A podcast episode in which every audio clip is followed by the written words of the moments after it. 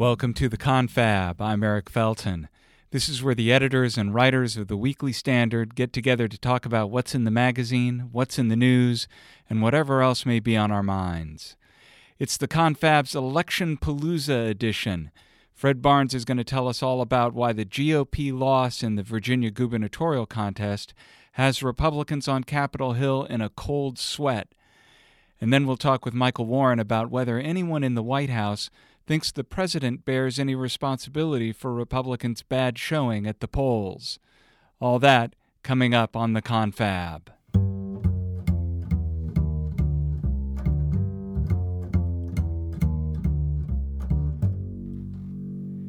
We get the confab going with Mr. Fred Barnes, executive editor of the Weekly Standard. Fred, welcome to the confab. Thank you very much. We were in this very studio on Tuesday for the Daily Standard podcast, looking at the question of that day's election, mm-hmm. particularly in Virginia. And the buzz going into that election was that the Democrats were freaking out that they might actually lose the governorship yeah. in Virginia. Um, it didn't work out that way, did no, it? No, it didn't. No, not at all. And uh, and Democrats can thank uh, Donald Trump and his wild and woolly behavior for uh, creating this wave. You know, no one expected a wave election. That's when, uh, you know, people go out and uh, and vote for anybody who even is distantly related politically uh, to the person they don't like. Usually, the president, Donald Trump. You know, you you go out and you vote for somebody against the Republican, somebody whose name you've never even seen before. you vote for them, uh, and this is what happened in Virginia. Now, Ed Gillespie, the Republican candidate um, ran what was, by all accounts, a really pretty good campaign. Yeah, indeed. Got him nowhere. it was as if he were campaigning for some election uh, that didn't happen.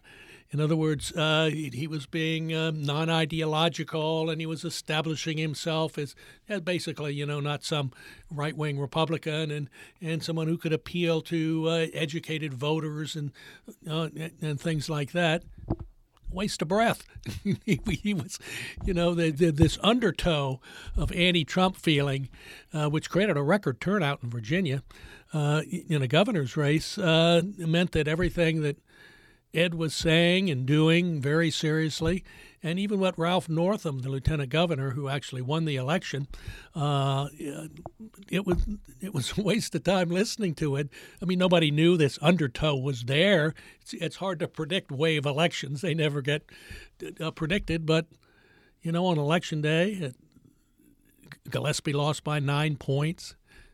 Strange people were elected to the House of Delegates, almost changing uh, the uh, the flipping it uh, into Democratic hands, which was deemed unthinkable. They'll have to figure out who the speaker will be. But uh, now it seems that Ed Gillespie had a strategy, though, and his mm-hmm. strategy was to adopt some Trumpy issues, mm-hmm. um, immigration, mm-hmm. gangs. Mm-hmm. Again, yeah, these as, are not necessarily Trumpy issues, though. I mean, these are issues. Immigration and crime are issues that have been around for a long time, right. and they and particularly crime and anti-crime ads have been used against Democrats forever. And there are times that they work and there are times that they don't. And this was one of the times they didn't. Well, Gillespie kept his distance from Trump, didn't have Trump come into the state. Could he was there anywhere he could have run that would have been far enough away to avoid getting washed up with this wave election? Uh, Ed Gillespie? Yeah. No. I mean, it was going to happen. Uh, we just didn't know it. Uh, I likened it to uh, a uh, stock market crash uh, I mean, you always know that's possible, but you're never expecting it today, and it does. And all of a sudden, you're worth uh, about 75% of what you were the day before. Uh, and and this is an election that no one predicted. Uh, on the Morning Joe show on on uh, on NBC or MSNBC rather, all the panelists there predicted that Gillespie would win, uh, but because almost all the polls showed it in a dead heat.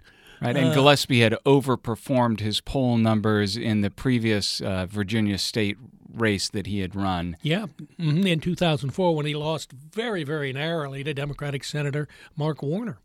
And he had, and his campaign was somewhat similar this time. He was trying to establish himself uh, and, and as a real non ideological moderate rather than a conservative, and uh, which wasn't true the first time. But you know, he had a, a very serious campaign on issues, and then kind of a, a, finishing kick where he gets a little tougher, and and and he's lost both times doing that, but not by as much as he did a, a few days ago with this Trump uh, anti-Trump wave. Uh, I mean, it really it really was pretty strong. Uh, I certainly didn't predict it. I actually, when pressed, uh, who who I thought would win, I thought Northam would win, but. I didn't think it was going to affect the House of Delegates or, or people just going out. They didn't care who they were voting for as long as it was it, it there wasn't, wasn't somebody. an R there. Yeah, if they were associated with Trump, then forget it we were talking on Tuesday about the Democratic freakout. Mm-hmm. How big a Republican freakout is there going on on Capitol Hill this I would, week? I would say um, somewhere between huge and enormous.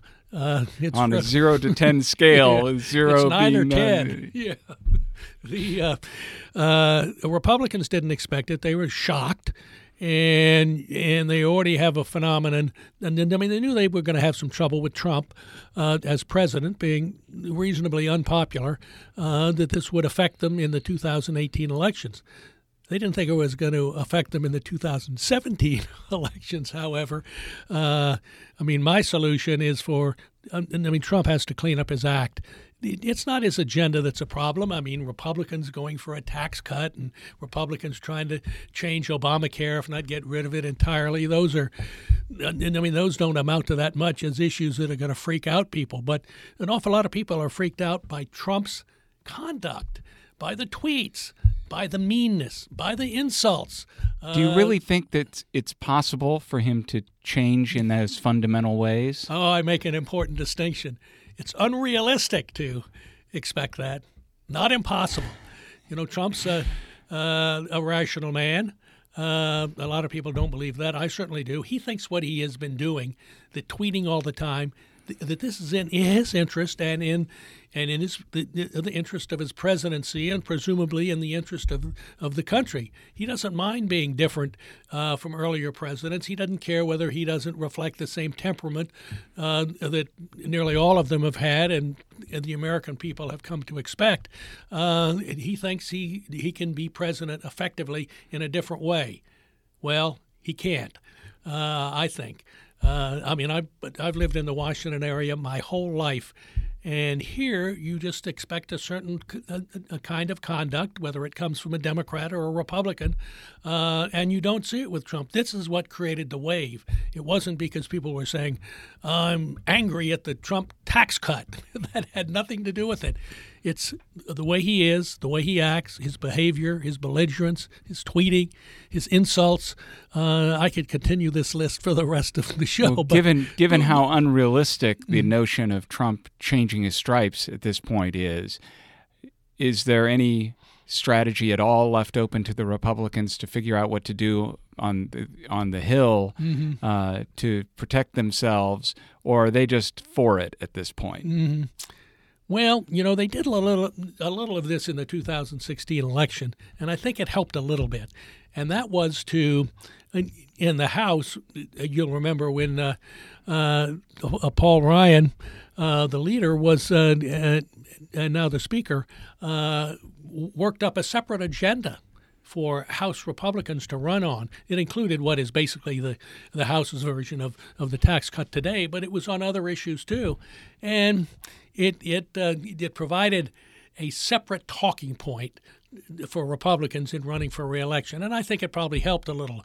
But, you know, in a it, it's going to be hard to. Uh, it's, it's not issues that, that, are going to be driving yeah, things this yeah, this coming year. It is. That's that's the problem. It it's not issues driving it, and uh, um, you know I've talked to many Republicans who meet regularly with Trump, not people at the White House. They wouldn't tell you what they really think, or wouldn't tell me and and they've asked him to stop tweeting. They've asked him to, you know, please uh, don't, uh, you know, insult senators. We really, it's a, you know, we have a narrow advantage there. We don't want to lose it in 2018. he pays no attention. You know, he's uh, he's his own man, and he thinks this is the way to go. You know, there is a distinction here between what got you elected and what makes you a successful president. And uh, Trump has not accepted that uh, distinction. He acts like he's a candidate, and that's hurting him. It's hurting uh, Republicans, and I think it's hurting the country too. Fred Barnes, executive editor of the Weekly Standard, thanks for joining us on the Confab.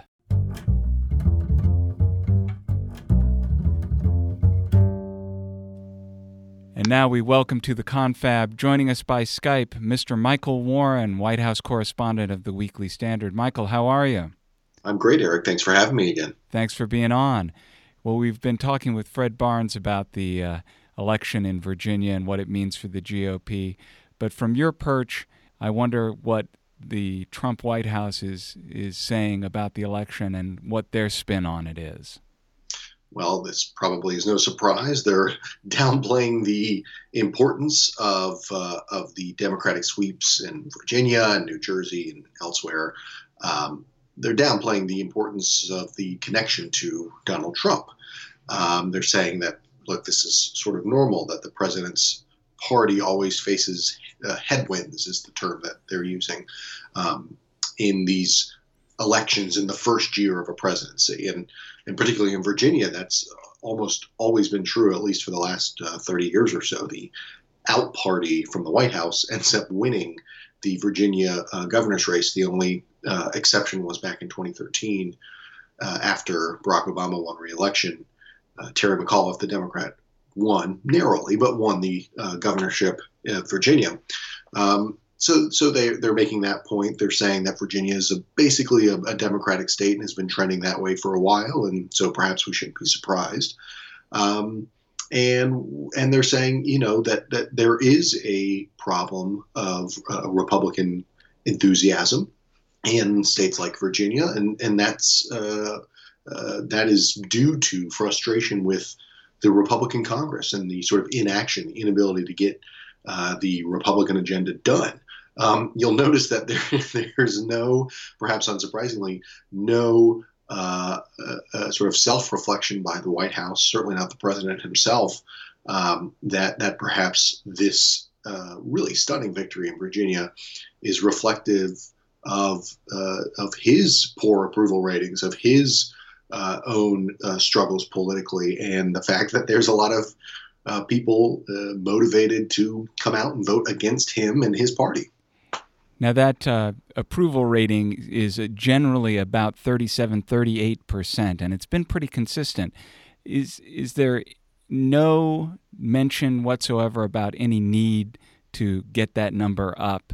there is that kind of discussion. It's it's more framed, Eric. In, I think even the White House is uh, sort of aware that it's um, uh, that it's difficult to uh, uh tamp down the rancor uh, from the president's opponents. But what they're looking at are ways to improve uh, the president's own standing and, and own enthusiasm among Republicans and Republican leaning voters. So I think there is a recognition at the White House and really among Republicans across Washington, you know, on Capitol Hill and, and, and, and elsewhere, uh, that getting something done, and at the moment, that appears to be uh, tax reform, this, this uh, set of tax cuts and, and reforms to the, to the, uh, uh, the tax code, uh, that getting something like that done is going to boost uh, enthusiasm for Republicans. Republicans are, are, are feeling down in the dumps because they didn't repeal Obamacare because because the president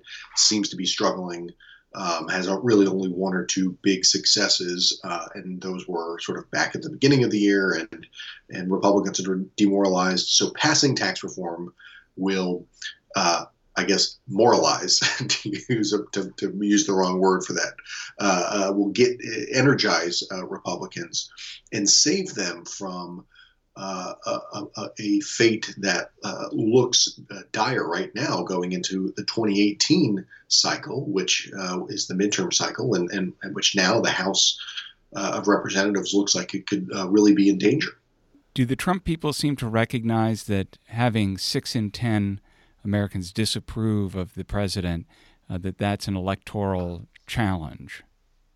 Uh, I don't know. It's it, you're it's it's hard to it's hard to kind of break through what I think comes from the top in the White House, which is uh, a kind of uh, head in the sand belief that the president's getting a bad shake. That that that, that the reason that the president's approval ratings are so poor uh, is that um, you know people are out to get him. The media, the Democrats, uh, even Republicans who uh, oppose Trump. Um, you know, uh, even people uh, like. like Senator Mitch McConnell, who a lot of the president's allies, if not the White House themselves, the president's allies place a lot of blame on. And um, but, again, but, as I said at the beginning, there's no sort of sense of self-reflection.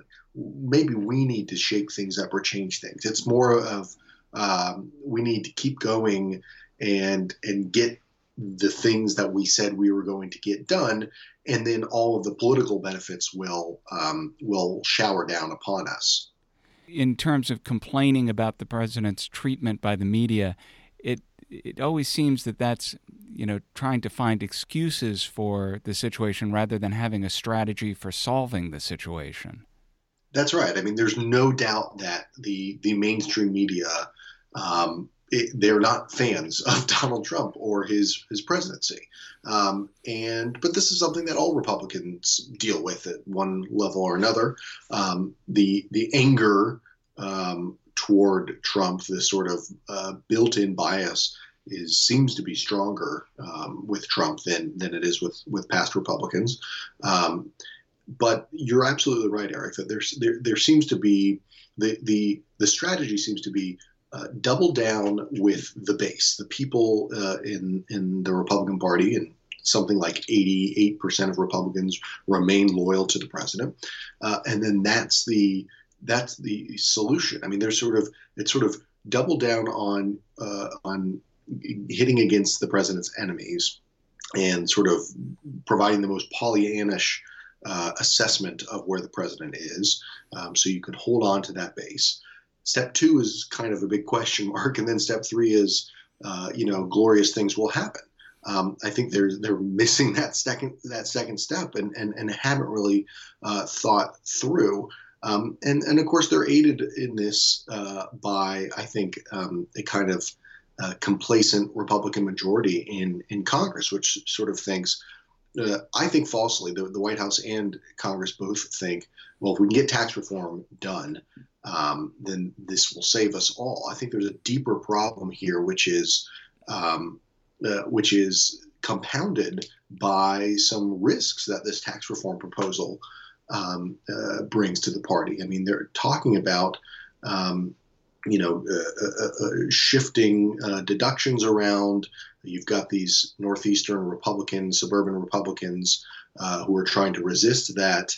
Um, nobody really quite knows how it's all going to shake out, and I think they're underestimating the uh, the need for both the president and Republican leaders to really sell this tax reform proposal and be ready to sell it all year next year. Um, these are there's just a lot of uh, of hurdles, even if they sort of get this MacGuffin, this thing that they're after, which is a, leg- a big legislative win. Um, and it's so much harder to do that, to make that public case when you're at 38, 37, 36 in some polls percent approval for the president. Now, getting tax overhaul done may not bring with it a shower of benefits, but not getting it done is almost certain to bring doom for the Republicans, um, and in all sorts of ways. I was talking to um, somebody who's considering throwing his hat in to run for Senate this year, who's a who would be a strong candidate, um, but he was saying that uh, if the Republicans uh, can't get any tax overhaul done, that they're so hopeless that uh, the the headwinds would be so strong that he wouldn't even get into the race at that point. And so you see there how there could be all sorts of other effects, not only in public opinion, but a lot of the best candidates deciding they're not even going to get in the race. Uh, and it's not just that, Eric. You're also seeing a slew of Republican House retirements. Um, just in this just this past week, there's been about three or four um, that that have something to do with uh, the the you know some of these are older members, members who have been there for a while. Maybe it's um, it's looking like a good time to retire. But you know that might reflect a view that uh, they may not be in the majority, uh, you know, a year and a half from now, uh, and better to just hang things up now and try to get this, uh, you know, in this last uh, this last term, something done. Uh, that doesn't bode too well either. I think that that's you're right that that not getting anything done scares off people, but there's a there's a risk of doing the wrong thing and sort of well, if something must be done, then this thing that we're doing uh, is is what must be done. Um, and again, I keep coming back to this, which is which is a problem as well, and and I think a big reason why Obamacare repeal didn't get done, which is uh, there's there's no guarantee that the president is going to be able to sell the policy, and as with Obamacare repeal, tax reform is big. It's sweeping. It's changing things that affect, I mean, really affect practically every American uh, in one way or the other. And you need somebody who's going to be able to go out there and and make the case, make the case for why lowering the corporate tax rate is uh, a good thing. Um, you know, I was uh, this is a this is a struggle because you have a, me- a, mainstream media that sort of doesn't believe in the conservative view on taxes, um, and and so that's already a struggle that they have. Uh, but then you have um, the president himself saying. Uh, apparently, to a group of he was uh, he's in Asia uh, this week, but he was speaking on the phone to a group of Democratic senators who they're trying to bring on board to this tax reform effort, and the president made the case that oh well you know this um, this uh, this tax reform proposal, it's it's going to be really bad for me. It's going to really hose the rich. Um, and uh, I mean, uh, this was the quote. My accountant called me and said, "You're going to get killed in this bill. The deal is so bad for rich people. I had to throw in the estate tax just to give them something." Um, first of all, it's sort of a misunderstanding of the of the bill that it it it. it uh, will actually be a uh, somewhat of a, a, cut, depending on how you how, how you factor in deductions uh, for the wealthy. But also, Republicans have long argued that you know tax tax cuts for the wealthiest are um, are can help with growth. But you don't have, you have a president here whose go-to sort of argument is uh, not only sort of factually incorrect, uh, but sort of undercuts the uh, the overarching Republican case for the policy. So that, that that I think bodes poorly for um, for the Republicans going into uh, what is looking like a very difficult uh, midterm election. I find this fascinating, though, Mike. Do you do you actually think that the president actually spoke to his accountant about how the bill would affect him personally?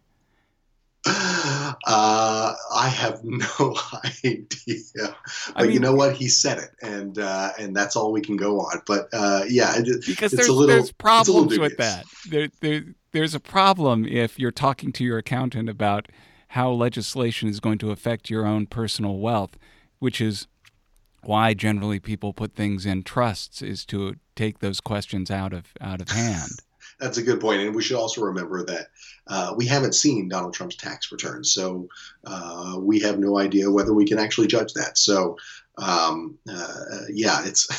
I mean, it's it's pretty incredible, but it's uh, it's it, it does fit with the pattern that the president has, which is um, he does uh, tell an audience, in this case, uh, 12 Democratic senators, tells the audience the message they want to hear. Michael Warren, thanks for joining us on the Confab. Thanks, Eric.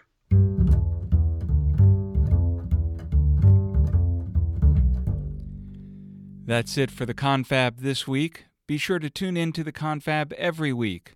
Just go to iTunes or Google Play for a free subscription or go to our website, weeklystandard.com. Thanks so much for listening. I'm Eric Felten. Catch you next time.